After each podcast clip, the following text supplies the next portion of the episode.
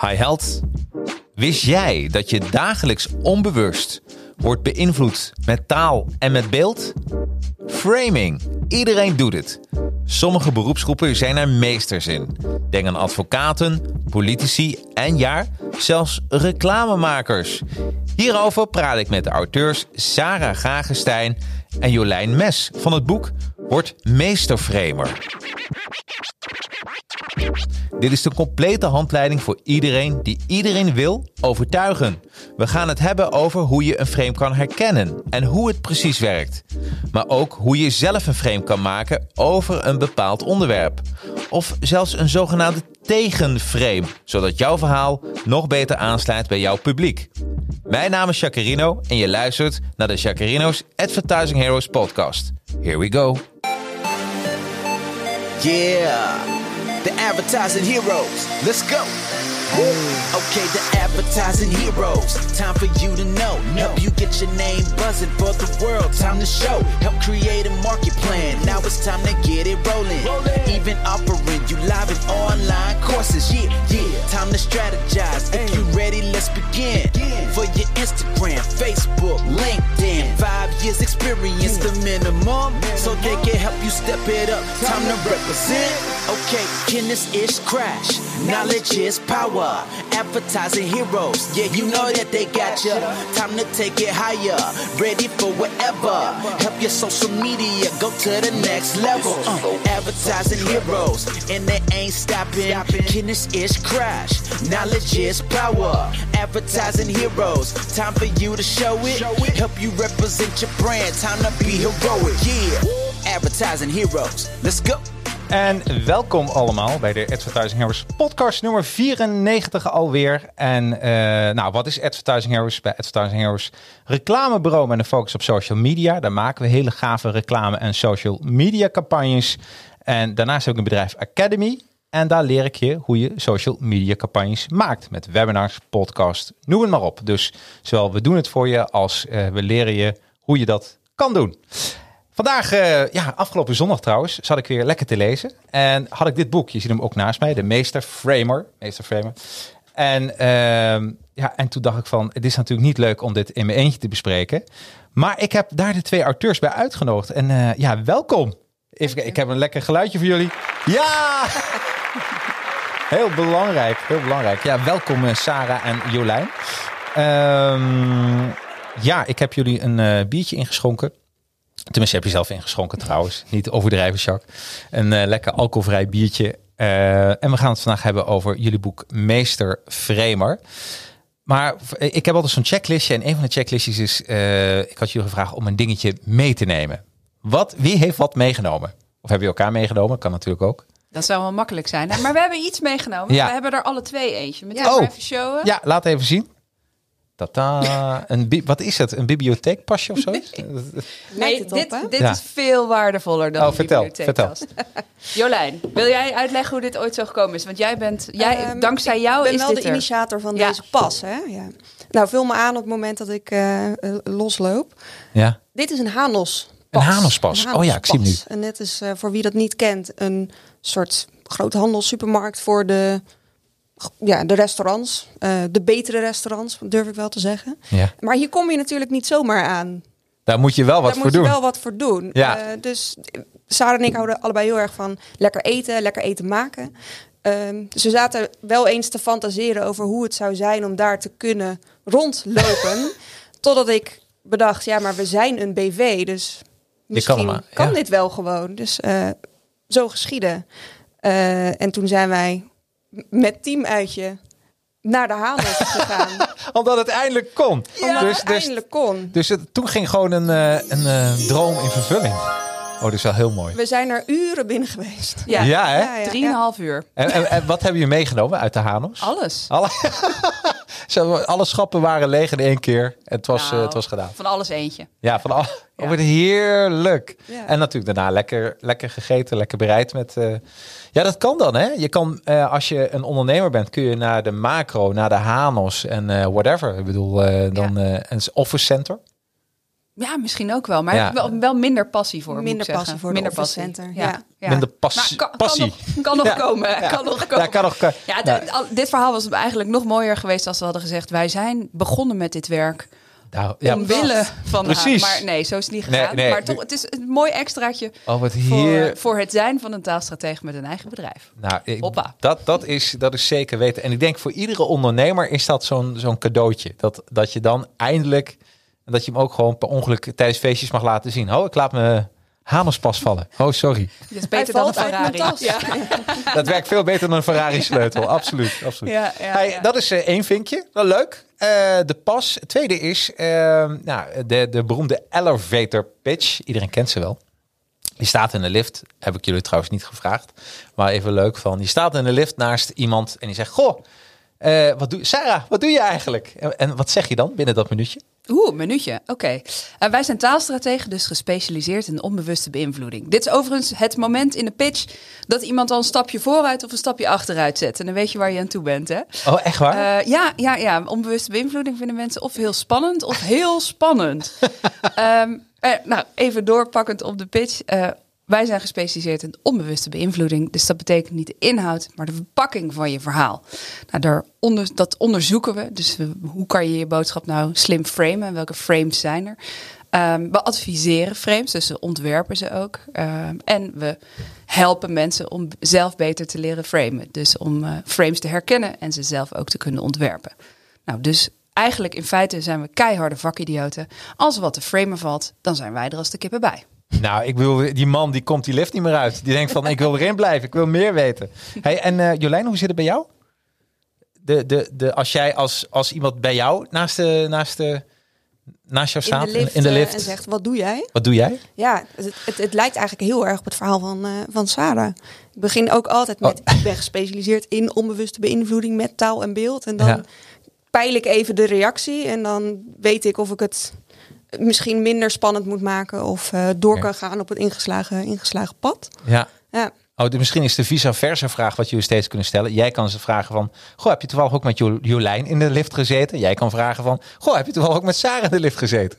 Hè, wat, dan, eh, wat, eigenlijk is het verhaal dan wel hetzelfde natuurlijk, wat jullie doen. Ja, Ja. Nou, we hebben in ieder geval wel dezelfde kijk op de zaak. Ja. Dus, ja. Maar zijn jullie in het dagelijks leven collega's? Mhm. Ook voor hetzelfde bedrijf? ja. Jullie hebben samen het bedrijf. Dit, dit is het bedrijf. Dit is het bedrijf. Ja, dat wil ik Wij even heel zijn het duidelijk hebben. bedrijf hebben. is er. Het bedrijf, dat zijn jullie gewoon. Ja.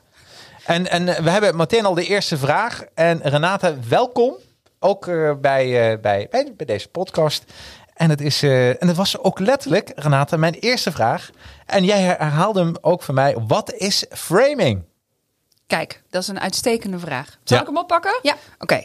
Eh, framing is onbewuste beïnvloeding met taal en met beeld. En dat klinkt allemaal heel dramatisch en een beetje manipulatief mi- misschien. Ja. Maar uiteindelijk framen we allemaal. Hè? Want je, zodra je een boodschap gaat eh, vertellen, eh, dan moet je kiezen hoe je die verpakt. Ja. Wat is er nou precies aan de hand en wie speelt welke rol? Ehm, ehm, en wat is dan de beste oplossing? En met welke woorden en welke beelden kleed je die boodschap aan? Nou, dat kan op honderdduizend verschillende manieren. En je ontkomt er ook niet aan. Ehm, dus framen doen we ook allemaal. Alleen als je het bewust doet en als je je frame aanpast op je ontvanger. Dus goed nadenkt over, hey, wat zit er nou in het hoofd van die ander en hoe kan ik daar nou goed op aanhaken? En hoort die ander wat ik zeg of maakt hij er misschien iets heel anders van? Ja, dan ben je veel strategischer gebruik aan het maken van de taal die je hebt. Ja, ja, ja. En, en, en als je daarnaar kijkt, eh, Jolijn, eh, in, in je boek eh, trouwens, om, om even over jullie boek te hebben, 286 pagina's, zijn voor mij drie sigaren. De pil wordt de pil. genoemd. Ja, de. Nou, het is wel een heerlijk naslagwerk. Want heb ik ook gedaan, natuurlijk ook voor het voorbereiden van dit gesprek. Dan zeg ik, oh ja, dit gesprek, oh ja, dit, dit kwam ook nog daarvoor. Heel veel voorbeelden, waardoor je even aan de hand wordt meegenomen. En ook oefeningen. Ja, Hè? Dus Ja. je kan meteen, ja, er staat, het boek heet ook Word Meesterframer. Dus het is ook een soort, eh, niet alleen een leesboek, maar ook een doeboek. ja. Ja, hè? zeker. Ja. Eh, hij is ingedeeld in eh, drie delen. Zien, doen en, en dan. En dan, vraagteken.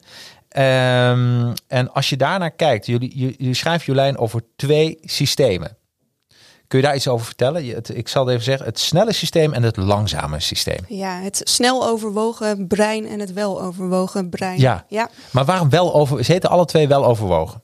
Snel overwogen Ja? en wel overwogen. Uh, overwo ja. overwogen. Ja, ja, ja. Ja. ja. ja, ja, Ehm, ja, het wordt ook wel systeem 1 en systeem 2 genoemd. Ehm, de olifant en de ruiter wordt ook gebruikt als metafoor.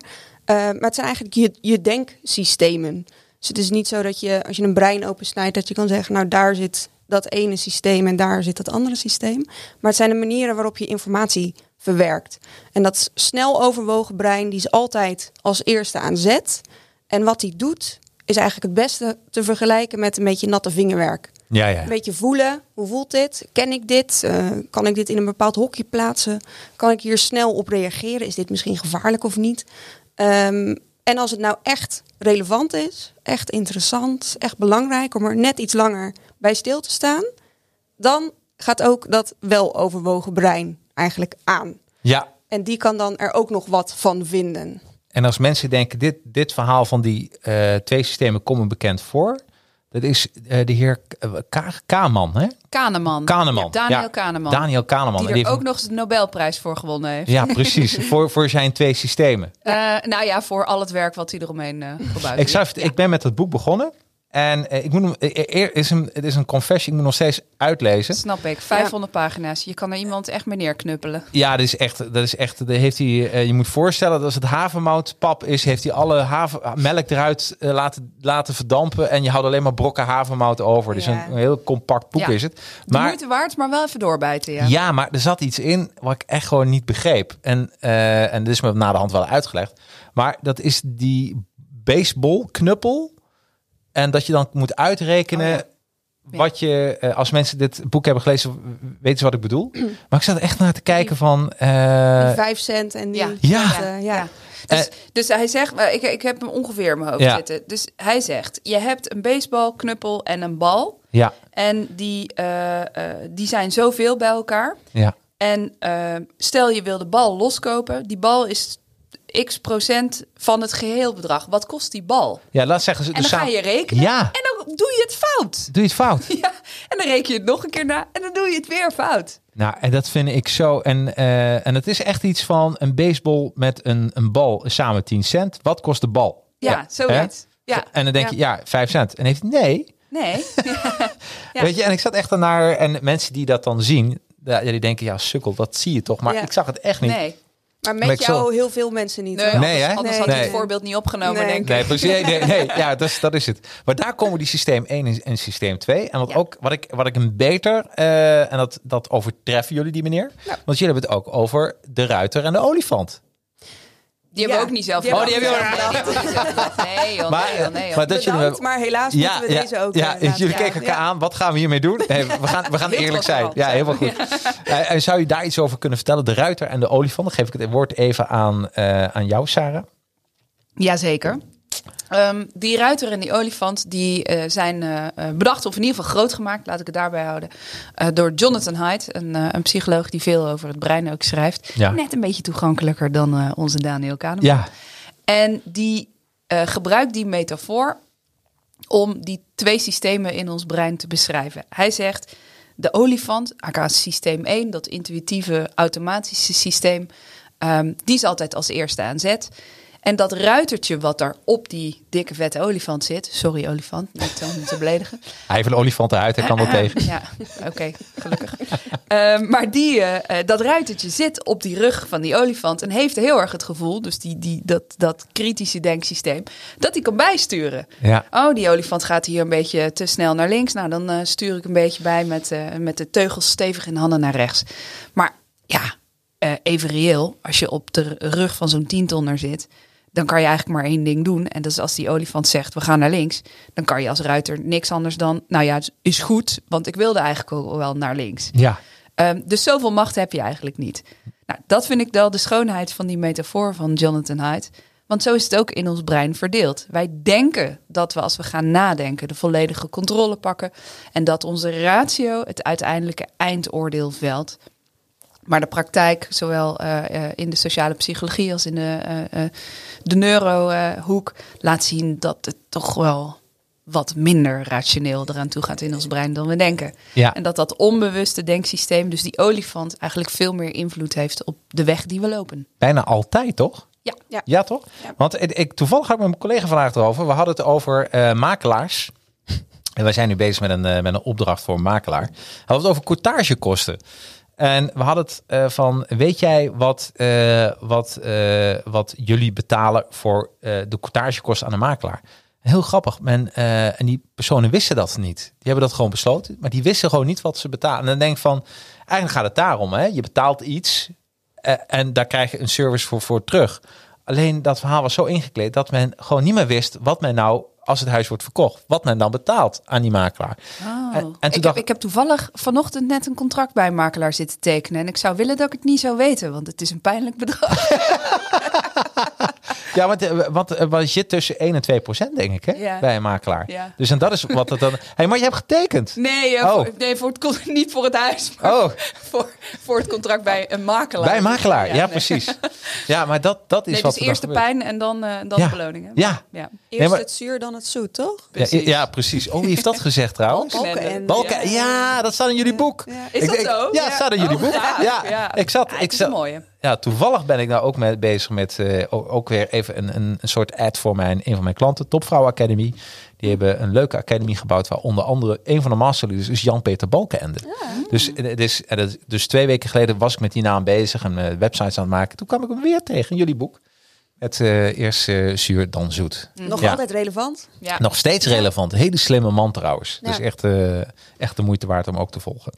Ehm, maar dat is de olifant en de ruiter. En die met z'n tweeën, die bepalen gewoon van... eh, en ik kan me voorstellen als mensen denken van... Oké, eh, bijvoorbeeld ook een hypotheek eh, of een verzekering. Hè, dan, eh, of een zorgverzekering. Ik vind al een crime. Want dan ga je alles door. En dan, en dan denk ik... eh, eh, tot, totdat ik jullie boek las, dacht ik van... Ja, ik heb het toch wel heel rationeel aangepakt. Ja. Maar die, die laatste sprint wordt er volgens mij to- neemt de olifant het toch weer over, hè? Ja, of, beslissing. of aan, in het begin eigenlijk Ja. ook al. Hè? Ja. Je, hebt dat, eh, je hebt dat voor jouw energiecontract eh, eh, beschreven in het boek. Hoe, Oh, je, hoe je dat hebt gedaan. Weet je dat nog? Ja, ik weet nog wel ik aan heb zitten schrijven. Maar wat het? Ja, maar wat, wat Eh, gebeurt er nou, dan? Ja, kijk, ik zeg altijd, een beetje gekscherend, maar ik meen het wel, dat je, Ja. dat je brein eigenlijk een beetje lui is. Eh, een iets aardige manier om dat te zeggen is economisch. Ja, En we zo, zo, zo min mogelijk energie moet het kosten, eh, met toch de best mogelijke uitkomst. Why not? Hè? Meestal gaat het ook goed. En wat je brein eigenlijk heeft, zijn heel veel sluipweggetjes van hoe je keuzes maakt. Ja. Zodat je niet bij elke keuze alle, alles moet gaan afwegen om uiteindelijk dan naar heel veel wikken en wegen bij het juiste uit te komen. En bij zoiets als een energiemaatschappij kiezen of je zorgverzekeraar, eh, dan ga je uit van allerlei vuistregels in je brein. Ehm, dat kan zijn, ik wil per se groene energie. Ik wil per se dat het uit Nederland komt. Ik wil per se de goedkoopste. Daar heb je een soort van combinatie van Ja. in je brein. En uiteindelijk kom je dan uit bij degene die voldoet aan al jouw eisen. Dat klinkt eigenlijk nog best rationeel, totdat je eh, bijvoorbeeld bij mij gaat, kijk ik naar die lijst en die denk ik, ja, die ken ik niet. Baf. En die Ja. zijn dan al weg. ja, ja, Ja. precies. Die Ja. zitten niet top of mind. Ja, Want dat- daar gaat het om. Maar dat, het is wel begrijpelijk, Ja. eh, maar niet per se heel rationeel dan. Het is Nee. gewoon Nou, een je- makkelijke manier om een hoop, eh, een hoop eh, opties af te schrijven. Nou, Ja. wat ik ook heel grappig vind, eh, bij de laatste verkiezingen, dan ga je zo'n doen en dan doe je zo'n kieswijze. denk je, ja, maar dit, dit is niet mijn partij. ik doe, nog een keer. Ja, ja, ja, ja, ja, ja. Dat doen veel mensen, denk ik. Ja, Ja. ja. Nee, nee, daar ga ik echt niet op stemmen. Ja. Dat wil ik niet. Ja. Wat Ja. je 50 Zo, eh, plus? Nee. Ja, ja, precies, ja. Ja, ik ben een jonge god. Waarom? Ja. Hè? Ja, ja. Nee, maar, maar dat is dus wat er gebeurt. Dus ja, ook de olifant neemt het daar weer aan in over. Ja. En, ehm, en als je even kijkt naar afgelopen week, wa- waar, waar zaten voor jullie de frames? Jullie hebben ook natuurlijk nieuws gevolgd. Een beetje een moeilijke vraag misschien. Maar, of je hebt het net toen je naartoe reed, eh, nieuws gevolgd. Waar zit op dit moment, heb je een paar frames ontdekt de laatste week? Ja, maar wacht even. Alles is geframed, hè? Ja. Alles. Alles. Dat is een beetje een makkelijk antwoord, maar het is, alles is geframed. Je, hebt ook, Dus- je hebt ook topframers, toch? De mensen die... eh, Maar het, kijk, weet je, als je het echt, eh, dus eh, flauw hoor, maar als, Ja. je, als het echt super geframed is, ja. dan zou je juist zeggen dat wij hem niet aanwijzen. Oh, Want dan is het dan- zo slim gedaan Ja, dat wij met z'n allen massaal er niet meer omheen kunnen werken. Ja. En niet kunnen bedenken, oh ja, maar je had het ook zo kunnen zeggen. Ja, ja, ja. Want je probeert toch een, eh, net als bij een fotocamera, een frame, Ja. hè, dat je zegt van, oké, ik wil dit, wil ik, eh, doe me even denken, ik moest gisteren uh, of eergisteren had ik een, uh, een vlog op voor een ander kanaal van mijn Retro Smash en uh, nou, dat, is, dat is ja, ging over Barba Papa. is iets heel anders Old trouwens. school. Old school. ja. En dan had ik een theeserviesje en ik wilde een foto maken. Toen zei mijn vriendin van, uh, ja, maar dan moet je hem wel zo maken, want we hebben de keuken nog niet opgeruimd. En dan ga je hem inderdaad framen, Ja. dat het eigenlijk alleen maar dat mooie Ja. Barba Papa, maar net niet die, die pan waar die spaghetti slier nog aan zit, die wil je nog niet in beeld hebben. Ja. Dit is wel een vette tip voor alle zoomers thuis. eh. ja, ja, precies. Ja. Ja, Ja. gewoon even flink, eh, flink framen, want daar Ja. gaat het om. Dus de, ja, Ik gebruik ook heel vaak de foto om uit te leggen wat een frame is en kan en doet. Omdat daar zoveel ja, overeenkomsten in zitten. ja, Dus je hebt als fotograaf alle controle natuurlijk over ja, wanneer je klik zegt of Ja. doet. Eh, en wat er dan net wel in die kaders valt en wat er net niet zit. Ehm, en dat is met framen ook zo. Je kiest wat, er op, wat je vertelt en wat je niet vertelt. precies. Ehm, aan de andere kant, een ander eigenschap wat je heel goed ziet bij foto's, is dat een fotograaf natuurlijk ook enorm veel invloed heeft op wat je ervan vindt door hoe die het erop zet. Ja. Als je heel erg van onder fotografeert dat iemand heel groot wordt of heel machtig lijkt, of je fotografeert heel erg van boven dat iemand veel kleiner wordt, dat doet nogal wat ja, met absoluut. wat je ervan vindt. En dat is met, met framen ook zo. Dat Ja, Niet alleen je vertelt dingen wel of niet, maar ook datgene wat je vertelt. Hoe vertel je dat? Hoe vertel je dat? Ja, dus ja. eigenlijk we worden elke dag geframed in Ja. iedere situatie. En, maar je kan eh, het gebruiken voor je, voor je bedrijf, eh, in dit geval voor je bedrijf, om eh, dat, dat jij of je klant er nog beter uit kan komen. Ja, ehm, ik zou dat willen omzetten naar Ja? niet per se er beter uitkomen, maar dat het beter overkomt. dat het überhaupt aankomt, is het Of soms ook Misschien wel. soms ja, soms Oh ja, ook voor ja. de. De ja. organisaties waar wij voor werken, die hebben vaak hele belangrijke, serieuze boodschappen waarvan je denkt, ja, dat doet ertoe. Ja, Maar het wordt niet altijd gehoord. Nee. niet altijd, of dat het niet echt aankomt, of dat het heel anders aankomt bij mensen, of dat ze zich niet geholpen voelen. En dat is dan vaak meer de publieke organisaties, als we bijvoorbeeld voor ministeries werken. Eh, dan gaat het over dingen die er voor de burger eh, wel vreselijk toe doen, maar Ja. misschien nog niet aankomen. Dus dan is het niet zozeer de vraag hoe kunnen we eh, de ander nou zo goed mogelijk beïnvloeden, maar meer hoe zorgen we ervoor dat dit een verhaal is waarnaar geluisterd gaat worden. Ja. Want het doet ertoe. ja, ik begrijp dat. En dan, eh, en dan komen mensen ook in actie. Dus dan, eh, dan gaat het ook echt voor je werken. Mm, De ja. framing. Ehm, nou, ze komen overal voor. Recla natuurlijk mijn, mijn vakgebied. Ja. Ik was heel blij. eh, ik, ik kan even. ik, ik word hier niet door betaald. Maar ik kan echt zeggen dat ieder reclamebureau jullie boek moet hebben. Oh.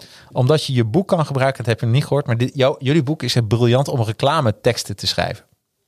Ja, dat vind ik eigenlijk. Ja, ja, dat is een beetje wij van WC eh WC. Maar ja, ik kan me wel Ja. voorstellen, want ook in de reclame heb je. Je bent een verhalenmaker. Nou, en, en je precies. hebt ook heel weinig tijd om dat verhaal te vertellen, denk ik. Ja, nou, wat je, wat je als eerste doet, wij eh, zijn gespecialiseerd onder andere in het maken van landingspagina's. En dat zijn pagina's die moeten gewoon converteren. Ja. Dus heb je maar ja, even wat tijd om iemand te overtuigen.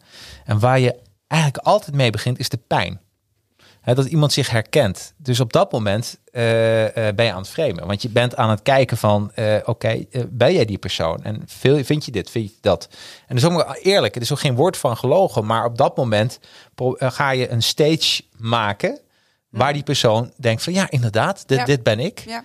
En daarom ben ik heel erg blij. Vandaar, ik ga ze niet allemaal voorlezen. Eh want dan moeten ze het boek maar kopen. Ehm, want ik heb een hele mooie gevonden. De waardelijst op pagina 138. En dit is de lijst. Dit, alleen al voor die pagina zou je het boek moeten kopen. Je hebt namelijk een waardelijst gemaakt. Ehm, ehm, kun je er iets over vertellen? Over de waardelijst. Die gaat samenhorigheid, vriendschap, vrijheid. Wie wilt er wat over vertellen? Over de waardelijst. Zal ik het doen? Ja. Ja, Ehm, ja dat zijn, je noemt er al een paar, dat zijn allemaal hele grote woorden. Hè? Dus dan, als Ja. mensen dat lezen, dan denk ik soms, oh, moet ik mijn verhaal helemaal op, moet ik dit terug laten komen? Moet ik saamhorigheid? Het, dat Ja, voelt als een veel te groot iets voor mijn kleine Klinkt- verzoekje. Klinkt als iets Ja. voor Jan eh, Peter Balkenende. Ja, ja. Ehm, maar elk, elk verhaal heeft in de kern natuurlijk een soort waar, waar gaat het eigenlijk om? Waarom, Ja. waarom, moet dit, waarom is dit belangrijk? Waarom moeten we iets doen of laten? Ja. Ehm, en als je dat nou niet, niet hebt, of, of, of juist een soort verkeerde, om maar even zo te zeggen, uitzoekt, ehm, ja, dan, dan komt dat verhaal überhaupt niet aan bij de ontvanger. Dus je, je kiest die kern op basis van wie je tegenover je hebt. Ja, Eh, wat vindt die persoon belangrijk in zijn leven? Waar ligt hij wakker van? Eh, op basis daarvan kies je de kern van je verhaal. En dan ga je pas verder met het ontwerpen van het verhaal en uiteindelijk de woorden. En daarom was ik hier zo blij mee. Want ehm, een van mijn, eh, en dat weet Renate ook, een van de dingen die ik altijd gebruik bij een presentatie over communicatie. eh, dan heb ik een eh, drie eieren. En, en daarvan zijn, zijn ze allemaal van die stuitereieren. Die kun je kopen bij eh, speelgoedwinkels. En dan krijg je me een schort op en dan zeg ik van probeer deze drie eens te vangen. En, en die, die drie die zijn dus, ja, die stuiteren alle kanten op. Want er, wordt dan niet één gevangen eh, met drie eieren. Dan heb ik een echt ei en dan zeg ik, nou vang deze eens. En die, pakken, die vangen ze wel.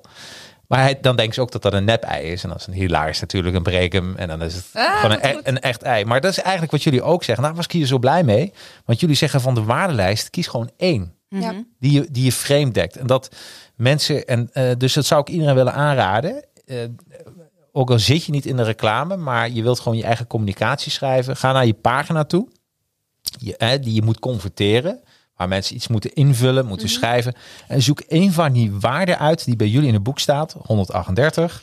En het zijn een paar pagina's. En dan zeg je van, oké, voor mij is, ik noem maar even eentje, privacy. Hier moet het gewoon om gaan. Dan kun je een fantastische landingspagina schrijven rondom dat thema. Ja, want het levert focus op, hè? Ja, Eén verhaal. ja één Met- stage. Je met- gaat ja, gewoon een stage kop bekleden. en één staart. Ja, ja. ja. ja. Ja. Dus eh, vandaar dat ik eh, heel blij ben met jullie verhaal. En met jullie boek. Ehm, en eh, dat, eh, dat, eh, eh, eh, ehm, dat is dan in een hoofdstuk 2 doen. Dus we hebben net eerst even hoofdstuk 1 besproken. Dus even het systeem, systeem 2, olifant en de ruiter. Eh, waar zitten de frames? En eh, nou ja, frames zijn overal. Dat is een beetje de conclusie wat we kunnen trekken. En als je dan denkt, hey, dat, dit vind ik heel goed. Hier zit waarde voor mij in om een frame te maken. Ja. Nou, dan staat een hoofdstuk 2 is meer een doel. Daar word je meegenomen van hoe je eigenlijk een frame moet maken. Eh, en eigenlijk, ehm, als je moet je je voorstellen dat we nu aan het koken zijn. We gaan nu met z'n drieën een frame bereiden. Dat is wel even leuk, hè? met het handelspasje. Ja, precies. Hè, dat, kan, dat, dat, dat kan zo. Eh, dan hebben we eigenlijk drie ingrediënten waar we dat mee kunnen doen. Eh, weet je nog uit je hoofd? Dan kan ik me voorstellen. Soms, soms vragen mensen, je, je bent me aan het overhoren over mijn eigen boek. Maar- dus er is zoveel geschreven. Maar weet je die drie ingrediënten uit je hoofd? Waarde, verhaal, woorden. Ja, Waarde, emotionele basis. ja. Ja? Dan narri- eh, narratief, en verhaal. Ja, En ja. taal en beeld. Ja. Kun je van alle drie ingrediënten iets vertellen? Tien. Geslaagd. Ja, ja, ja, ja. ja, als ik een koelkast had, dan kreeg je hem nu gewoon. Dat is echt ongelooflijk. Ja. Maar ehm nou, geef ik zo heen en weer. Eh, Sarah, kun jij iets vertellen over de waarde en de emotionele basis? Dat- dus die drie ingrediënten die vormen dan je frame. Ja, Ja, hè? ja. Nou, de allereerste. Oké, oh, Ja. wel. Ik heb een harmpje. De waarde en emotionele basis. Geweldig. Ik wil dit thuis ook. Ja, tuurlijk. Ja, Het is nodig. Eh, Oké, nou de waarde, zoals Jolijn net al zei, daar begint het allemaal mee. Hè? Want ons onbewuste brein, dus ons systeem 1, eh, maakt eerst een soort algemene indruk. Moet ik hier naar luisteren? Doet Ja. dit ertoe?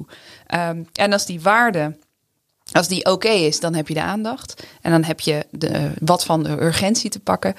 Ehm, is dat een waarde waarvan je ontvanger denkt, interesseert me eigenlijk geen bal. Of geen idee waar dit om gaat. Ja, dan is de kans te groot dat jouw boodschap door het mentale afvoerputje Ja. eh, draait. Meteen. Wop, ja, weg. dag. Ja, precies. Dan denken Ja. mensen, ja, lekker belangrijk, onderop de stapel. Dus die waarde, en dat is, het, wij merken ook in de praktijk dat mensen dit misschien de moeilijkste stap vinden bij het ontwerpen Ja. van een frame. Ja. Dan zeggen Ja, ze, ja, maar het gaat over zoveel dingen. En zeggen wij, dat is allemaal leuk en aardig. Nu één kiezen. Ehm, want uiteindelijk, het kiezen van de juiste waarde, dat is één ding. Dus Ja. de aansluiting vinden met je publiek. Maar kiezen voor een waarde, dat is al, dat is al pure winst. Absoluut. Ja. Dus je kan, soms heb je ook wat te kiezen en dan heb je ook wat te testen. Dan kan je ook denken van, hé, moet het nou, moet het nou over gezondheid gaan? Of moet het nou over duurzaamheid gaan? Of moet het nou over eh, goedkoop, weet ik veel. Dan, als reclamemaker is dit voor jou eh, Ja, daarom is het allemaal, briljant. eh, ja. allemaal, allemaal helemaal bekend. Ja. Ehm, maar door dan te kiezen en te focussen, weet je ook wat je allemaal niet hoeft te gaan vertellen Ja. daarna. ja. Ja, dat is, het is eigenlijk ook een bevrijding als je hem eenmaal hebt. Nou, het is grappig. Ik heb heel vaak meegemaakt dat klanten zeiden, nou, we hebben, we hebben de focus bepaald. Het zijn de volgende tien dingen. Ja, echt hè? Ja. Ja, ja. Ja. Ja, dat vind ik al te Ja. grappig, hè? Dan, Ja. ja. ja, ja, Ja. ja, Maar dat, dat, ja, Ja. alles is belangrijk, hè? You, Ja. you keep using that word, focus. Ja, ja. Ja, maar dat is dus wat er gebeurt. En die waardebepaling, dat is, daar heb je een voorzetje gedaan op pagina 138. Ja. Dat zijn al Ja. waarmee je al een mooie kapstok hebt. Ja. Dus dat is één. Ja. Dan ga ik eh, naar jou toe, Jolijn. En dan gaan we naar eh, nummer twee. En dat is, daar ben ik mezelf even kwijt. Narratief Verhaal. en verhaal. Ja. ja, want als je eenmaal die waarde hebt, dan moet er natuurlijk een soort verhaal omheen worden gebouwd. Ehm, en dan in die stap heb je eigenlijk heel veel keuzes die je kunt maken. Eh een van de dingen is, wat is de rolverdeling? Welke rollen zijn er? Ehm, kijk, als je een... Soms zeggen mensen, ik heb een verhaal en dan is het eigenlijk meer een soort opsomming. Ja. Ehm, dus je hebt wel personages nodig die er een beetje leven in, in blazen natuurlijk. Eh, en vooral ook, wie heb je niet nodig? We hoeven niet iedereen met zijn haren erbij te, te, Nee, tuurlijk. te trekken om een Nee. verhaal te vertellen. Dus je hebt een hoofdrol. Ja. En dat is dan iemand die ergens mee zit met een probleem wat moet worden opgelost. Of misschien iemand die een held is, die iets kan doen. Of een, ehm, ehm, een, een, een dader, een slachtoffer, een, eh, een hulpje, dat kan ook nog. Ja. Ehm, dus daar maak je keuzes in. Wie heb ik nodig? Heb ik daar nog een bijrol nodig? Wat is de setting?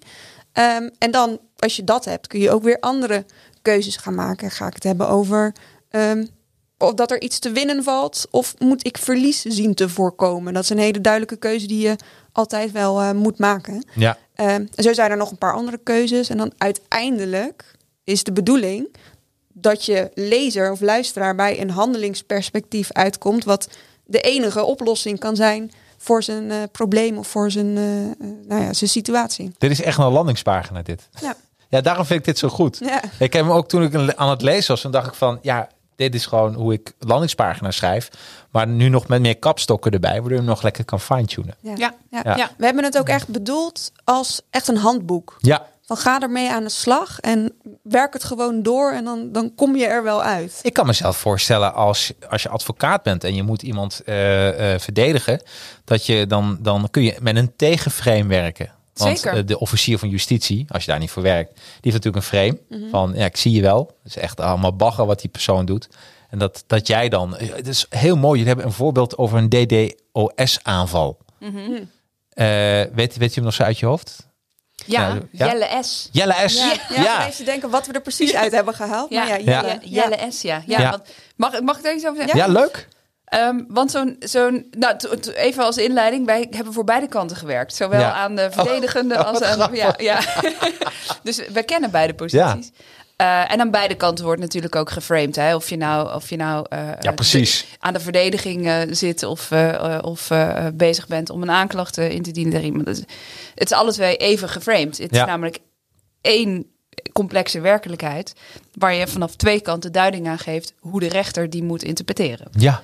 Ehm, dat is wel even goed om bij stil te staan voordat mensen denken van, oh, wat, er, wat erg. Ja, een advocaat die vreemd, ja, hè? Als je, als je een advocaat Ja, hebt die niet nee, vreemd dan heb je een probleem. Ja. Ehm, maar Jelle S, dat is eh, een, een mooi voorbeeldje wat we ook tegenkwamen in de media.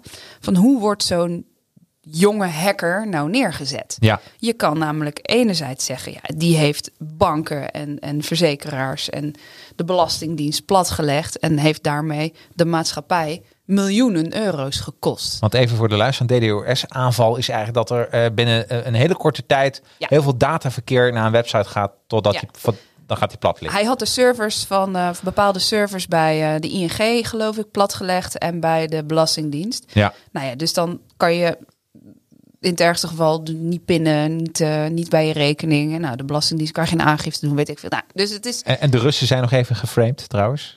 Ja. toch? Ja. Het zijn de Russen. Het zijn de, nou ja, Ja, maar het was nou, Jelle. Nou, geeft, geeft wel aan dat dat Ja. best wel... eh, nou ja, dat is wel een perspectief. Want het kan best wel impact hebben. Dat Jelle S. die voor 50 euro een of ander legertje had ingekocht. en dus even ging kijken hoe ver hij ermee kwam. Nou, best een end dus. Ja. Nou, dus de vraag is dan, is Jelle een, een, een kille koude digicrimineel die als zodanig aangepakt moet worden? Want hij heeft willens en wetens eh, belangrijk digitaal verkeer platgelegd. Ja. Hij wist wat het, hoe het zou uitpakken. Of moeten we zeggen, hey, onze Jelle, een beetje een sukkeltje op een, op een zolderkamertje, eh, was er gewoon een beetje aan het klooien. En eh, oeps, eh, dat was nog succesvol ook. Ja. Je kan je voorstellen dat dat het perspectief is wat zijn Ja. advocaat heeft gekozen. Ja. Sterker nog, die advocaat heeft ook nog even ge- geflirt met een ander frame. Die heeft gezegd, onze Jelle zou een lintje moeten krijgen. Hij is, geen, eh, hij is geen dader, hij is een held. Ja. Hij heeft namelijk een... Voor 50 euro kan je die hele tent platleggen. Ja. Nou, de, misschien maar goed dat hij heeft gezien dat de achterdeur wagenwijd open staat. ja, wat goed. Ja, Ja. het zijn drie verschillende perspectieven. Ja. En alle drie misschien ook wel een heel klein beetje waar. Ja, en dit, is, dit, dit vind ik dus een mooi voorbeeld. Hoe je een verhaal kan, kan inkleden. En ik kan me voorstellen. Ik kan me ook echt voorstellen dat advocaten hier naar luisteren. En zeggen: We zitten met een zaak. Hoe pakken we dit aan? Want het is. En dan. Ik denk dat frame echt nummer één is. Hoe, hoe gaan we dit. Hoe gaan we die stage bouwen voor de rechter? Ik denk dat het nummer twee is. Nummer- wat is ik nummer één? Ja, ik heb hier met advocaten over Oh, gepraat. vertel. En nummer één zijn de feiten. Ah, facts, dat is nummer Facts één. first, hè? Ja. Maar dat geldt, dat geldt. Ik bedoel dat eh, voor Ja. jou als advertiser is dat ook. Je hebt eerst de Ja, feiten. je moet wel. het product. je absoluut. eerst- je, gaat geen bullshit verkopen. Precies. Ja, dus eerst de feiten. En als je die hebt, dan kan je gaan framen. Ja. Zonder feiten kan je ook niet framen. Oh, leuk. Dus eigenlijk kunnen mensen dan thuis, als ze mee willen doen, ze zitten met iets. Hè? En dat is, dit kun je heel breed. eh, een, ik ga het even hebben over ondernemers. Die zitten nu met een uitdaging. Denken van ja, hoe pak ik dit aan? Nou, schrijf dan eerst even de feiten op. Ook al, kunnen, ook al passen ze niet helemaal in jouw frame, maar schrijf gewoon de feiten op. En ga. En, en nummertje twee is dat verhaal gaan maken, die, die stage gaan maken. Hoe kunnen we daar tegenaan kijken? Ja. En, en, en, en hoe, hoe, hoe gebeurt er? Gaat het van, eh, eh, eh, wat raad je aan? Met- Zoals wij, met een biertje erbij, situatie bespreken en dan kijken welke invalshoeken. Dat kan, maar ik zou altijd proberen anderen erbij uit te nodigen. Niet Ja. per se ons, mag hoor, tuurlijk. Maar, maar omdat je eh, je eigen perspectief ligt het meest voor de hand. Ja. Is dat ook het beste perspectief? Is Ja. dat ook Ja. het beste verhaal? Ja, Juist Ja. als je anderen erbij betrekt, krijg je soms ook weer hele frisse verhaallijntjes. Hè? dit Ja. doet me even denken. Ik weet, ken jullie de serie House? Ja. Ja, ik vind het altijd zo mooi. Dan, dan zit House, die zit dan, die is op zoek naar een oplossing en zit hij gewoon te praten met anderen. Om zich even leeg te laten lopen. En dan krijgt hij gewoon één iemand die zegt bijvoorbeeld sinaasappelsap. En dan denkt hij, sinaasappelsap, dat gaan we doen. Dan denk ik, waar gaat het over? Maar dan krijgt hij zo'n idee en daar kan hij zijn haal. Ja, ja, ja, ja, briljant. Ja, Ja. ja. Dus het is eh, heel goed. Betrek andere mensen erbij. Ja, altijd. Ik zou dat altijd eigenlijk wel doen hoor. Want je kan, het is heel lastig om ook nog eens je eigen frame te zien. Dus je gaat heel snel in een soort situatie waarbij je denkt, ja, maar de, zo is het toch gewoon. Ja, En dan zegt iemand anders heeft dan een heel andere blik. En dan opeens kom je dan misschien wel tot hele eh, geinige inzichten. ja. Dat jouw beeld van hoe het dan toch gewoon is, ook eigenlijk maar een frame is. Precies. Ja. En op basis van dat verhaal gaan we naar eh, nummertje drie. Dat is eh, verhaal, nee, taal en beeld. Dan ga je het echt aankleden.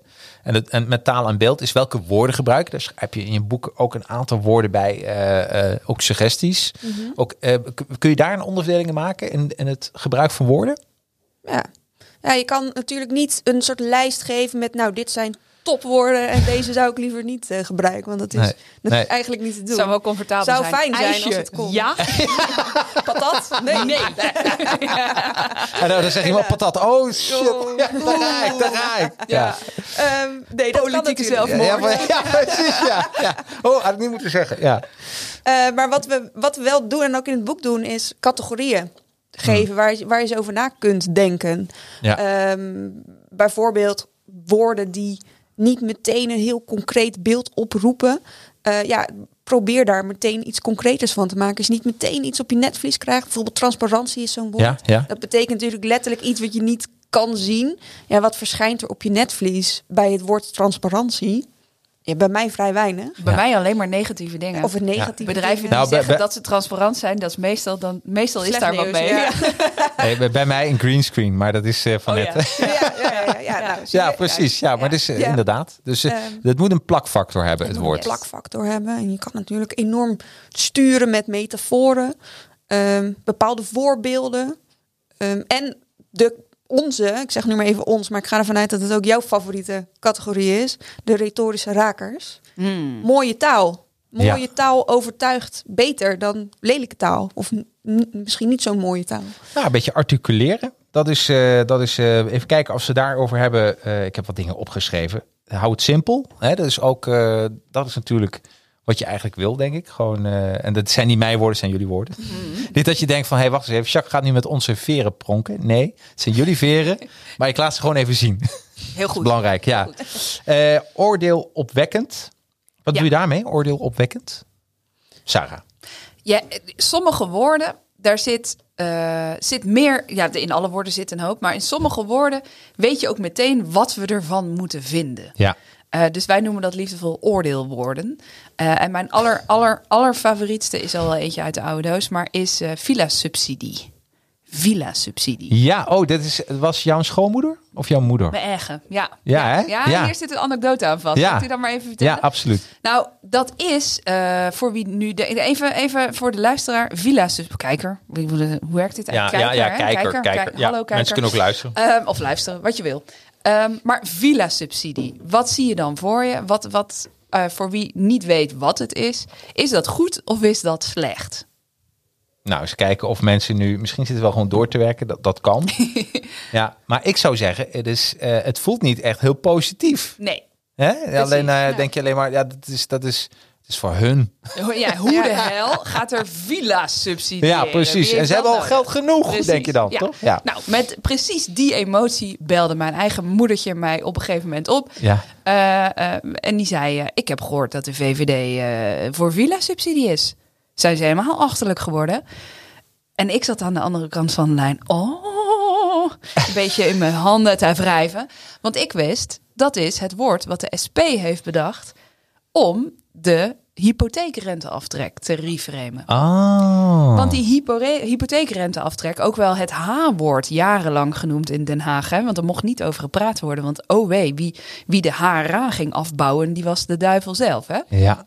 Maar om dus die hyperpositieve, mijn recht, mijn, het mooiste op aarde, hypotheekrenteaftrek te reframen tot iets anders. Ja. Namelijk de andere kant van dezelfde munt.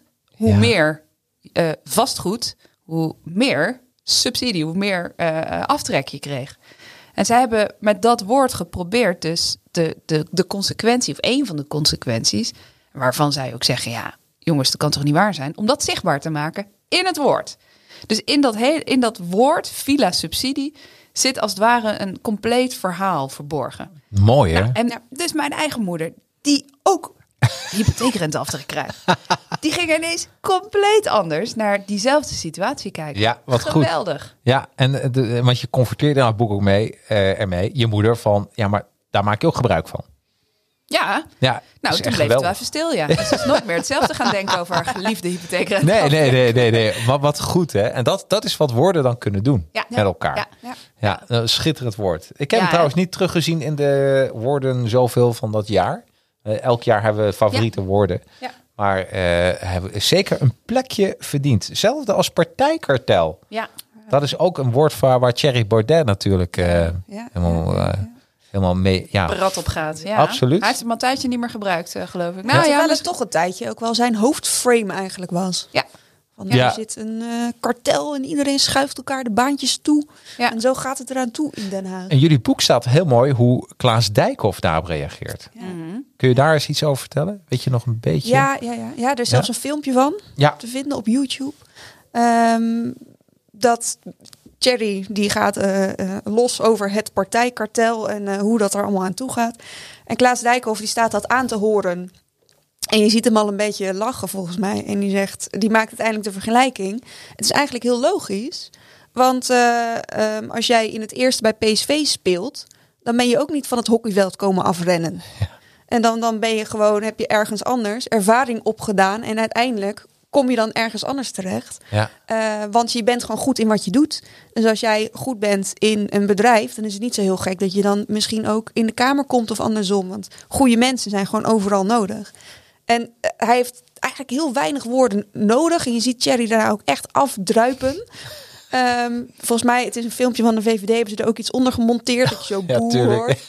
Ja, het is, het is een heel grappig filmpje. En misschien een beetje strategisch geknipt, maar ja, het Ja. is wel... vast, eh, vast. ja. Oh, maar dat komt heel veel sterk, voor. eh, Sterk Ja. voorbeeld. Ja, Ja. ja. want Ja, je, maar je snapt ziet het hem wel afdruipen. Hij, Ja. hij, hij wordt echt afgepoeierd. Hij doet, eh, hij doet zo. En dan zegt hij, ik heb een ander punt. En dan denkt geweldig. hij ook, laat maar zitten. Ik kan dat dit zou niet meer zomaar een knipmomentje kunnen zijn. Oh, wat ja. goed, hè? Voordat Ja. Thierry straks woedend inbelt. eh. Ja, ja, wat goed. Nou, wat ik zo mooi vind van de politiek is dat, eh, en daar hebben een aantal eh politiek, of heel veel hebben daar wel een handje van, is dat dan komen ze naar, naar, eh, naar de microfoon, lopen ze toe, een interruptiemicrofoon, dan maken ze hun punt. En op dat moment stopt ook het filmpje. Ja, Ja, ja. ja. Ja het En is het- maar dat- doorzichtig eigenlijk. Hè? Ja, Ja. ja maar dat, dat, dat mensen denken, eh, hun fans, want daar doen ze het voor, Ja. van wauw. Oh, dat vind ik trouwens ook een mooie. Je hebt in je boek schrijf je ook, je hebt het, mensen die het met je eens zijn. Daarvoor hoef je niet echt te framen. Nee. Of de mensen die helemaal tegen je zijn, hoef je eigenlijk ook. Dat is ook niet zo interessant, want die zijn misschien wel lid van een andere partij. Maar het gaat een beetje om dat, ik noem het even bij verkiezingen, de zwevende kiezers. Ja. Die er tussenin hangen. Hè? Dat is een hele, dat is juist de partij waar je frame het beste kan werken. Ja, Ja. grappig trouwens. De, de, de zwevende kiezer is wel mooi. En wij noemen ze altijd de neutralo's. Misschien wat minder Dat is een bijna, bijna zo'n jaren tachtig popgroepje. Hier heb je de neutralo's. Ja, geweldig. Als Ja. ze voortaan zo inleiden, dan heeft het wel weer wat meer Ja. flair. Ja, Ja. En die dus maken dan ook muziek waarvan je denkt, ja, ik heb er niks op tegen, maar ik word ook Nee, nee, die, die, die gaan je ontvremen. Gewoon, eh, ja. Ja. Maar, ja, maar die, die groep, hè, en dat is vaak eh, in heel veel gevallen ook de grootste groep. Ja. De groep die je niet hoort, de groep die je niet ziet, de groep die niet in, in, in, eh, in de weerstand raakt, maar de groep die ook niet voor je gaat rennen. Nee. Ehm, eh, en wat mensen vaak doen, valt ons op in de praktijk, is zich richten op hun grootste tegenstander. Ja. Nou, dat kan functioneel zijn als je Tweede Kamerlid bent en jezelf dus in de kijker wil spelen. Ja, ja, ja, ja. Maar als je een ander wil overtuigen of mensen wil meekrijgen, of dat nou een managementteam is, of, of je eigen team, of een klant, of, dan moet je je eigenlijk niet richten op de persoon van wie, wie je de meeste weerstand verwacht. Nee, helemaal Dan moet je je niet. richten op personen waarvan je denkt, ja, jij hebt A, interesse om iets van de inhoud te horen. Ja. En B, eh, jij ziet het belang er wel van in. En dan is het vinden van het juiste belang en de juiste woorden en beelden in, met het juiste verhaal en de juiste waarden. Ja, mooi. Ja, maar En dan, dan heb je ineens een publiek waarmee je aan de gang kunt. Ja. ik, ik- volgens mij is dat ook, ook dat in mijn wereld. eh, de, de mensen die overtuigd zijn, ja, die hoef je bijna niet te overtuigen met een dure campagne. Want die kopen het wel. Ja. En de mensen die helemaal tegen zijn, die, die kom je over. Je hebt overal lovers en haters. Ja. Weet je, dan moet je ook lekker overheen stappen. Maar inderdaad, in een reclame gaat het ook om, om die groep die, die, Ja. die, Ja. die Waar is- wel. Ja. Waar is de winst te behalen? Waar is de winst te behalen? En daar, dat is ook een hele belangrijke. Ook daar is een focus. Dus ook daar zoek één element, één eh, waardeframe uit en eh, zoek dan op die misschien doelgroep in die Ja. die, kou, ja die die En die is er koude. echt. En mensen vergeten die groep vaak omdat je ze niet zo hoort en ziet. Maar ook in, in reclame, het ergste wat je kan overkomen, is dat je, dat je niet in de lijst staat. Dat je niet wordt herkend, dat niemand je kent. Ja, En zo gaat dat vaak bij ons ook. Het verhaal komt überhaupt niet aan. Daar zit het grootste probleem. ja, En dan zeggen mensen, ja, maar jammer, is dit dan de juiste waarde? Of is dat dan, is dit dan niet te gefocust? Ja, het kan dan wel zo zijn, maar je komt van niks. ja, Dus eh, eh, eh, pak die winst nou, want die ligt voor het oprapen. ja. Nou, en vooral, ik denk ook dat het verhaal, het is echt storytelling, wat ook in jullie boek terugkomt. Eh, mensen moeten zich wel, er moet een plakfactor aan zitten. Saai, het moet geen saai verhaal zijn. En daar hebben hele grote bedrijven wel eens last van. Dat iedereen daar een plasje overheen moet doen. En uiteindelijk is het gewoon een hap wat niemand wil eten. Ja. Hè? Ja. Dat is het politieke. En zelf zijn ze er heel blij mee. Ja. Maar ja, ja, Ja. Dus, dus ik denk, Ja. denk dat grote organisaties hier heel veel last van hebben hoor. Ja. Van, om de juiste frame te maken. overheid zien we niet. Wat we bij de overheid heel vaak zien, is het, het idee wat op zich bewonderenswaardig is. Ja. Maar we vertellen gewoon alles. We geven alle informatie. En dan kan de burger zelf een weloverwogen besluit maken. Maar daarmee overvraag je het brein Ja, natuurlijk absoluut. compleet. En zonder focus en zonder iets. Met als resultaat dat of het niet aankomt. Of dat mensen dan een beetje ja, gaan, gaan selectief gaan shoppen in de feiten. Om dan eruit te halen wat ze al vonden. En Ja. kijk, ik heb gelijk, want ik heb hier één feitje gevonden wat daarbij, wat daarbij aansluit. Dus, laten we eerlijk zijn, als we, eh, ik vind het leuk. eh, ik ben een beetje nerd. Ik kijk die Tweede Kamerverkiezing. Heb ik op de achtergrond. eh, of de Tweede Kamer. Hoezo frame jij mensen die politiek volgen nu als nerd? ja, nou ja, Je bent maatschappelijk geëngageerd. Oh, dat klinkt ook mooi. Ja, en dat is weer een goede frame. Bam. Dat is me niet Het vreemd. is ook wel een beetje positief tegenwoordig, toch? Ja, maar ik vind het Vind heerlijk. Ja. Ik vind het heerlijk om dan eh, dat te volgen.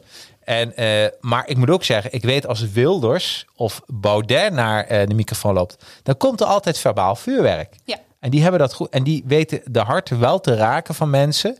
En ik denk van dat, dat soort, die kunst, het is een kunst. Die, ik denk het dat. wetenschap. Is Je kan je- wetenschap, ja, je kan het fileren hoor. Het is, het is niet iets wat je, wat je door de lieve heer wordt ingegeven Nee. of zo. Eh, dit is gewoon, er zitten regels en ideeën achter. En als je daarmee oefent, dan kan je dat ook. Ja. Koop het boek of maak een afspraak met jullie. Ja, ik blijf het gewoon zeggen. neer, ja. Ja. Koop dat boek. Mensen geloven me daar eigenlijk niet meer, hè, dat ik hier niet voor betaald word. Maar het is echt waar. Ik ben eh, heel enthousiast. Ik heb die boekenbon trouwens voor je. Dat zouden we pas na de uitzending Oh ja, doen. shit, ja, precies. shit, ja. Ehm, hey, dan gaan we eens even naar. Maar eh, mag ik nog heel ja, even, hè? Want tuurlijk. jij geeft nu eh, twee wel bekende figuren. Eh, Ik bedoel Baudet en Wilders. Die zijn, die zijn er goed in. die zijn er goed in. Ehm, eh, en wat, wat wij merken in on- eh, bij ons, is als je die voorbeelden aanhaalt, ook Trump wordt dus wel eens tevoorschijn Ja. gehaald. Als mensen echt een slechte buis aanhalen, Hitler zelf er nog bij. Zeggen ze, ja, maar alle slechte rikken zijn er zo goed in. Dan denk ik, ja, wacht even, dat is A, Nee. niet waar. Want Nee. ook de goede rikken en, en, en slechte rikken en goede rikken is ook maar een beetje is relatief ook een perspectief natuurlijk. natuurlijk, Ja, hè? Hoe je daarnaar kijkt. Maar dan denk ik, jongens, in plaats van dat je dan het instrument afschrijft, Ja. leer ervan. Absoluut. Leer ervan. Want als Ja. je naar die twee heren kijkt, dan hebben ze eh, eh, naast het verbale vuurwerk, hebben ze ook een hele gefocuste boodschappen. Ja. Die heel erg emotioneel zijn afgestemd op hun achterban. Ze weten wat de achter, hun achterban vindt, want daar hebben ze veel contact mee. Ehm, en ze kunnen zich daarin goed inleven. Ja. Dus daar hebben ze ook werk in gestoken. Ja, en dan zijn ze daarin ook succesvol. Nou ja, ja nou, dat, dat, dan denk ik, eh, stil, doe dat dan ook. Ja, Eh, eh, kijk er naar, leer ervan eh, en, en ga het nog beter doen. ja, In absoluut. plaats van te zeggen, oh, framing. Zo Ja, maar. Nee, maar Barack Obama heeft het gebruikt. Clinton heeft het gebruikt. Iedereen Ja. gebruikt het. En als je daar Ja. goed naar kijkt, dat staat ook in jullie boek. Kunnen mensen ook mooie voorbeelden lezen van de, de, de anti-abortus clubjes in Amerika. Hoe eh, Clinton daarmee omgaat. Ja. Weet je, dus daar kun je heel veel van leren. En hoe en je dan hebben daarmee we het over. Hillary Clinton. Hillary Clinton, Bill. ja, ja, ja, ja, Bill ja. framed ook natuurlijk. Ja, maar ja, ja, ja. Ja, nee, die, die, die had er ook een handje van. maar Wat, wat, wat zit jij nou te suggereren? dat was hem ook niet framed. ja. Jezus. Slechte Vrijdagmiddag grap. is het. Ja, vrijdagmiddag is het. Hè. Hey, maar als we dan even kijken naar... ehm, eh, eh, dan gaan we het doen. We zijn, we zijn lekker aan het bakken. Dan eh, het, het grote waarom. Daar gaat het natuurlijk. Als je, als je gaat bakken, moet je wel weten waarom je dit gaat doen. En is het een beetje een, een verlengde met Simon Sinek? Begin met het waarom. Heeft het daar een raakvlak mee? Ja. Ja. Ja, in feite, ja. Kijk, je hebt, je hebt eh eh Sinek fans Ja? en haters. Ja. Er zit volgens mij niet zoveel tussen. Nee. Eh, tenminste, die indruk krijg ik altijd. Ehm, maar op zich, even zijn overall punt, hè? even als we Ja. de details laten gaan. Namelijk, ehm, zorg dat je, dat je iets raakt en denk na over je bestaansrecht. En wat heb je nou te bieden? Ja, daar kunnen we ons wel in vinden. Ja. Eh, als hij, en alles wat daarna komt, ja, dat, dat, dat zijn details, daar kunnen we het, eh, kunnen we het over hebben, graag. Ja. Maar dat hele idee van weet hoe, waarom, wat, wat voor waarde jij aan voor een ander kan toevoegen. En misschien is dat een andere dan je zelf eerst in gedachten had. Het is een waardevolle oefening. Ja. Eh, en ik denk ook dat je, dat je daar echt baat bij hebt om, als je dat meeneemt in je communicatie. Ja. Hoeft niet alles eh, mega gezapig te worden, alsjeblieft niet. En soms, soms wil je, nou, net als jij zei net, eh, saam, moet alles dan over saamhorigheid gaan? Nee. Nee. Ehm, maar als jij het over je team hebt en, nou, bijvoorbeeld wij. Ik was een tijdje geleden bij een, eh, een grote organisatie en dan ging het wel over samenwerking. Dat was een case die we aan het doen waren. En de een zei, ja, mijn team is heel erg gefocust op eh, echt het, dingen uit elkaar halen. Ja, ja. Ehm, en dat, zijn de, gewoon, dat is gewoon een beetje de identiteit van dat team. Ja, dan heb je dus een ander frame nodig over, jongens, hoe doen we dat? Eh, eh, we pakken dingen samen aan, want we vinden het belangrijk dat iedereen zijn talent in de mix kan leggen. Ja, Dan een team wat enorm gedreven wordt door prestatie. Ja, dan moet je niet met zo'n boodschap aankomen. nee.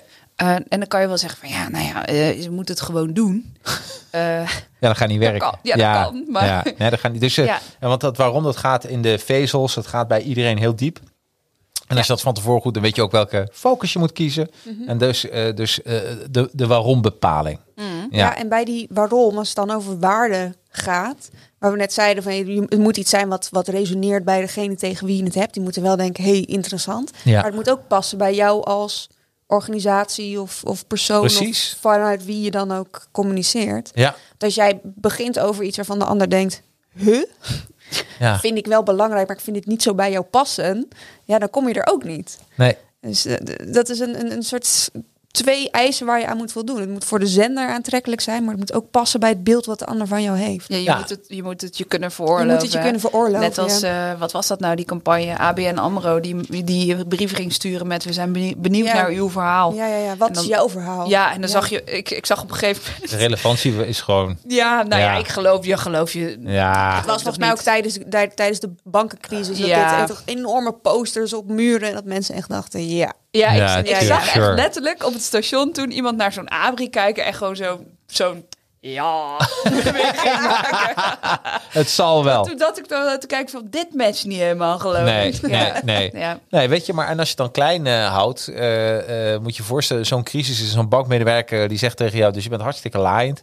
En zeg maar, wat is dan jouw verhaal? Dat werkt toch ook niet? Ik bedoel, ik probeer dat wat kleiner te maken, maar Ja. dan eh, eh, alsof het dan opeens wel werkt. Als Ja. je zo Ah, Of dat dat, de, of dat ja. de bankje belt en zegt, goh, hoe gaat het? En eh, ik ben benieuwd eh, waar je mee bezig bent. Nou, dat denk hebben ik ze laatst bij mij gedaan. En toen zei ik inderdaad, eh, ik heb geen tijd. Ja, precies. Ik word de laatste tijd wel heel vaak gebeld uit India van Microsoft team. Oh ja. Hoe het met me gaat en met mijn Ja, ja. Microsoft computer, maar dat is weer een ander verhaal. Oh. Ja.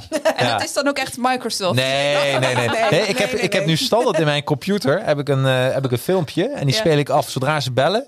Dan heb ik een, eh, een liedje voor hun. Oh, echt? Ja, ja, eigenlijk jammer dat ik hem hier heb. Het is het meest Ah. irritante liedje ooit. Baby Shark. Ja, ja. Nou, nee, nee, ja, nee die, ja, die, is, die is ook irritant. Die is heel irritant. Even zoeken, jongens, op YouTube. Baby Nee. Shark. Maar dat werkt echt. Ik zou iedereen willen raden, aanraden van doe dat gewoon. En, eh, Blijven ze hangen? Nee, ze hangen na een paar seconden op. Maar waar ik wel achter kwam, is dat dan hun collega's gaan mij ook bellen. Want die willen dat liedje ook een keer horen. Dus Oh, echt? of er nou heel veel succes is, weet ik niet. Maar eh, ja. Wij Ik hebben weet niet of juist echt een goede tip Nee. is. Nee, nee, scheef. Maar probeer hem een keer uit. Heb je zelf ook een Nou, leuke dag. nee, daar hebben, we, hebben, hebben wij ook nog een tip. Want Ja. eh, wat wij graag mogen doen, eh, tenzij ik ergens middenin zit natuurlijk, is als iemand er met een commercieel aanbod belt, Ja. eh, eens even kijken wat ze allemaal eh, in, in de instrumentenbak of Oh, in de dat is leuk. Ja. Ja. Zo bladeren? want Script. ja, nee, maar er, er zitten natuurlijk allerlei trucs achter. Ja. En ik noem het even trucs, want dit zijn mensen die jou iets willen verkopen. En het, in, het, in- het zal ze een worst wezen wat ze precies aan je verkopen. Ja, ja, ja. Dus er zit weinig authenticiteit achter, Ja. denk ik. Ehm, maar er zitten wel allerlei trucs achter. Ook een aantal beschrijven wij ook in boeken. Dus als je de, de, de voet tussen de door, deurtechniek of de, de drie keer ja, eh, Ja. Eh, of eh, het principe van schaarste. Nou, van, je kent ze. Ja. Ehm, en ik vind dat altijd wel mooi om dan even te luisteren naar. eh, nou, ben, ben wel benieuwd waar ze allemaal mee gaan komen. Ja. Eh, en als je dan van tevoren voorneemt dat je gewoon aan het einde van het gesprek zegt: eh eh, Dankjewel, het antwoord is nee en dat blijft het. Haal me van de bellijst. Ja. Op een beleefde manier. Hè? Ehm, dan is dat best wel eens interessant om even Ja. om jezelf gewoon even als Hey, eh, proefpersoon. Had ik laatst met de Volkskrant, die belde mij. Met een heel verhaal. En uiteindelijk zei ik van, joh, eh, ik zei, eh, ik zei, joh, dat kan niet, want ik ga zo'n podcast in. Dat was ook een vrijdagmiddag. Hij zei, een podcast, wat leuk, wat doe je dan? Dus ik zei, nou, kijk maar, zit je achter de computer? Ja.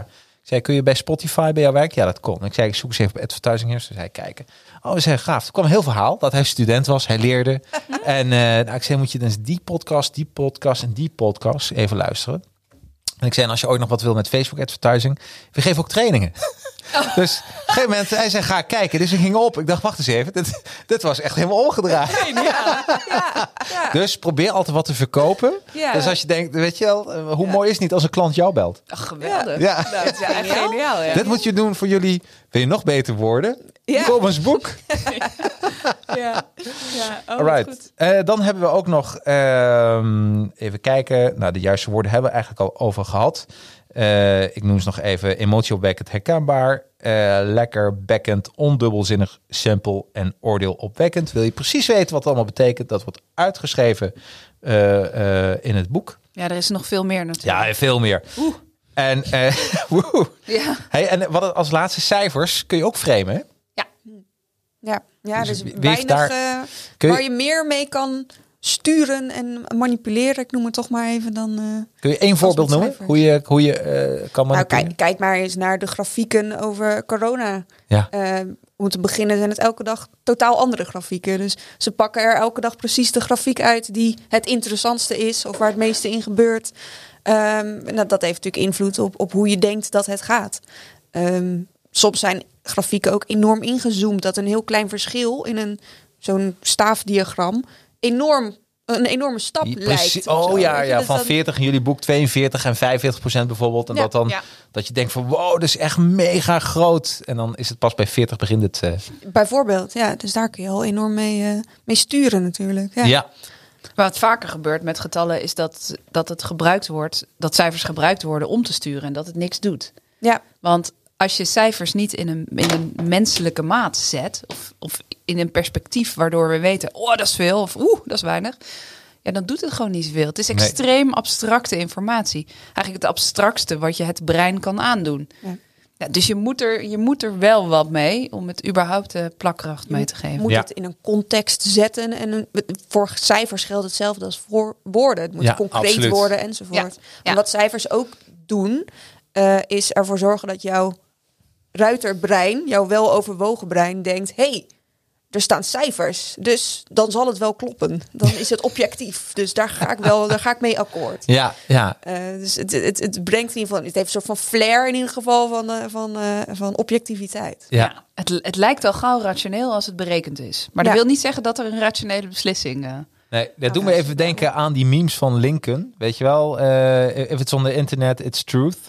Weet je, Ja, die ja. meme. Ja. Ja. dat doet me een beetje aan denken. Dat, dat als je het gewoon gedrukt ziet, dan denken mensen mensen ook. Ah, Het heb op Facebook gestaan. Ja, dit, Ja. dit is gewoon zo. Dit is gewoon Ja. zo. Ja. Nou, dat is ook wel. eh, Bij, als we, als we, wa- wat we vaak doen is, eh, en dat vind ik ook, daar is een mooi onderzoek naar gedaan. Dan hebben we iets gelezen en dan weten we, oh ja, daar hebben we wel ergens gelezen. Volgens mij nieuwsmedia. nou, nou, nou. En dan vergeten we de bron een beetje, maar Ja. de informatie onthouden we wel, want die is veel, dat is veel verhalender. Dus Precies. dat heeft meer plakkracht. En zo zie je dus ook dat mensen eh, eh, over tijd, als ze iets vaker terughoren uit onbetrouwbare bron, dat toch op een gegeven moment vergeten hoe onbetrouwbaar die bron was. En het verhaal blijft achter. En zo gaan ook hele onzinnige complottheorieën eigenlijk, als ze gaan resoneren, als ze steeds meer terugkomen, ja. dan, dan wordt de plakkracht ook steeds groter. Ja. Absoluut. Ook al, ook al is het waanzin wat, wat er allemaal beweerd wordt zo nu. Ja. Nou, ik, ik, denk met, met, eh, ik denk dat sowieso je, eh, je... Wij kunnen met z'n drie vandaag een complot bedenken... waar- waarvan we nu al zeker weten dat het niet waar is. Maar als we een beetje ons best doen, dat het wel wat plakkracht krijgt. Ja. Ja. En dat is best gevaarlijk. Maar dat, Ja. dat, Ja. dat zie je wat er gebeurt. Ja. En dat wil ik ook even zeggen over het boek. Ehm, frame, dat heeft een soort negatieve lading. Wordt geframed. Ik bedoel... Maar eigenlijk zie ik dat juist als iets heel positiefs. Omdat je daar ook bedrijven mee kan helpen. En, eh, en net wat, je, wat, je- wat jullie zeggen. eh, we framen allemaal. Ja? Ja. Dus is een, goede framer is heel goed in zich kunnen verplaatsen in de ander. Ja, is, dus dat is eigenlijk puur... heel sociaal, is mooi, empathisch held. empathisch, ja. Ja, nee, absoluut. Moet je je voorstellen, dat mensen komen bij je thuis eten. En, eh, en je zou je keuken gewoon een paar dagen niet schoonmaken. Nou, dan, dan, dan, je wilt dat gewoon dat dat er gewoon goed overkomt. Dat je denkt van, nou, weet je wel, ja, dat, Ja. daar begint het al mee. Of binnen de keukenmetafoor. Jongens, we eten mais met mais, maissaus, want dat vind ik heel lekker eh, zelf. En wat jij ervan vindt, is, interesseert me eigenlijk Nee, niet. precies, precies. Dat je denkt van, en hoe kom ik aan zo weinig vrienden Ja. dan? Ja, achteraf. Ja, precies.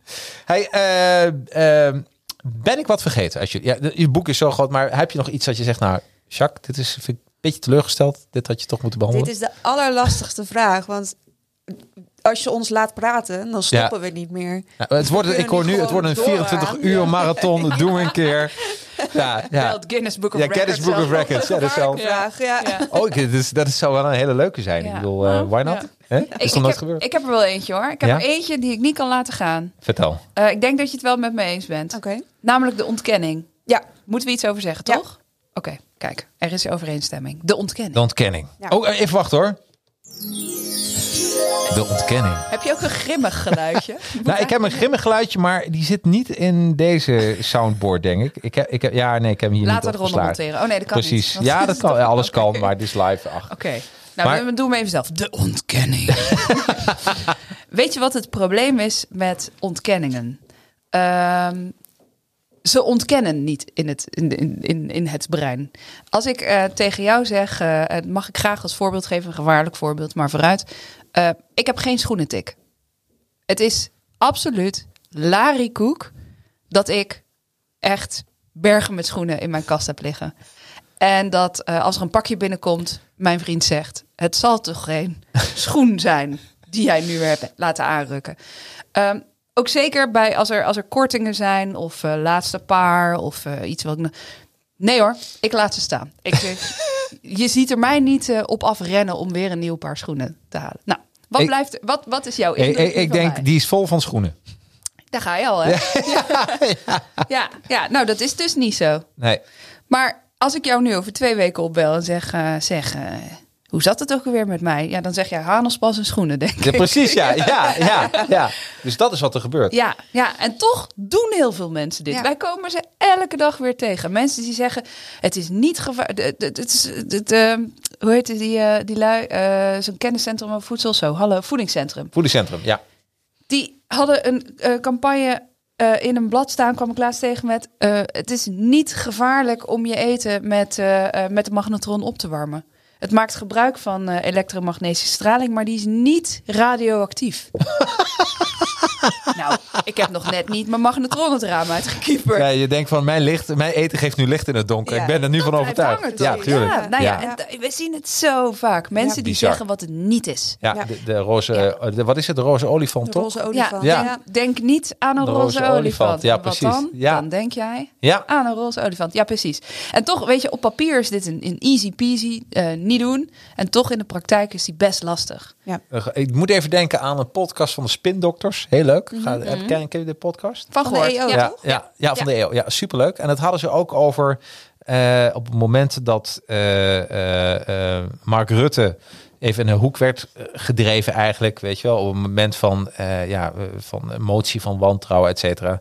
Toen, ja, toen werd hij emotioneel. Hmm. En dan konden de spindokters vertellen, omdat hij inderdaad benoemde dat hij niet gelogen had. Ja, ik heb keer. echt niet gelogen. Ja, ik heb niet Niet gelogen. gelogen. Ja. Ja. Het Ja. was zelfs zo erg dat ik een appje kreeg van een vriendin die zei: hey, eh, dit is niet handig, toch? die kwam even checken bij mij of dit nou echt zo Ja. hard uit de bocht vloog. Ja, Ja, ik ja, heb goed ja. Dat was, was dat Mark zelf? Eh, dit zou ik niet zo snel als vriendin eh, omschrijven. Jolijn. Jolijn. Dat zou wel mooi zijn. Ja, nee, ja. ja. Ja. Ja. Oh, nee, ja, daar vloog hij even uit de bocht, ja. Want eh, normaal is Rutte bijzonder handig met woorden. Ja. Ja. Eh, maar misschien, ja, misschien wist hij gewoon geen andere uitweg. En, eh, en, en eerlijk, ik zie ook wel eens de- hoe lang ze vergaderen, dat het avond is. Joh, ik denk, je kan maar zo, zoveel uur echt scherp zijn. Ja. Misschien minuten. Ja. Maar eh, ja, op een gegeven moment dan, dan, dan laat je ook alles gaan, Ja. volgens mij. Nou ja, dat is dat luie brein. Ja, luie brein. Ja, kom, eh, dat systeem 1, Ja. gewoon activeren, gewoon Ja. raam met die bedaan. Volgens mij is het dan gewoon tijd om de vergadering af te sluiten. Precies. Dus, eh, ja. Dat is een mooi, mooi haakje. Hey, bedankt voor, eh, voor jullie komst en voor jullie inspirerende verhaal. Mensen, ik eh, maak even een linkje als mensen dit horen via Spotify, Apple Podcasts of je favoriete podcast app. Ik zorg ervoor dat er een, eh, eh, een linkje op de website van Advertising Heroes komt. Een mooie visual van je boek. Als je daarop klikt, ga je naar managementboek.nl en kunnen mensen het gewoon bestellen. Leuk. Ja, toch? Ja. Yes. absoluut. Bedankt. En ja, jullie ook bedankt. Ik vond het super interessant. En nogmaals, hij, dit is een blijvertje voor in mijn kast.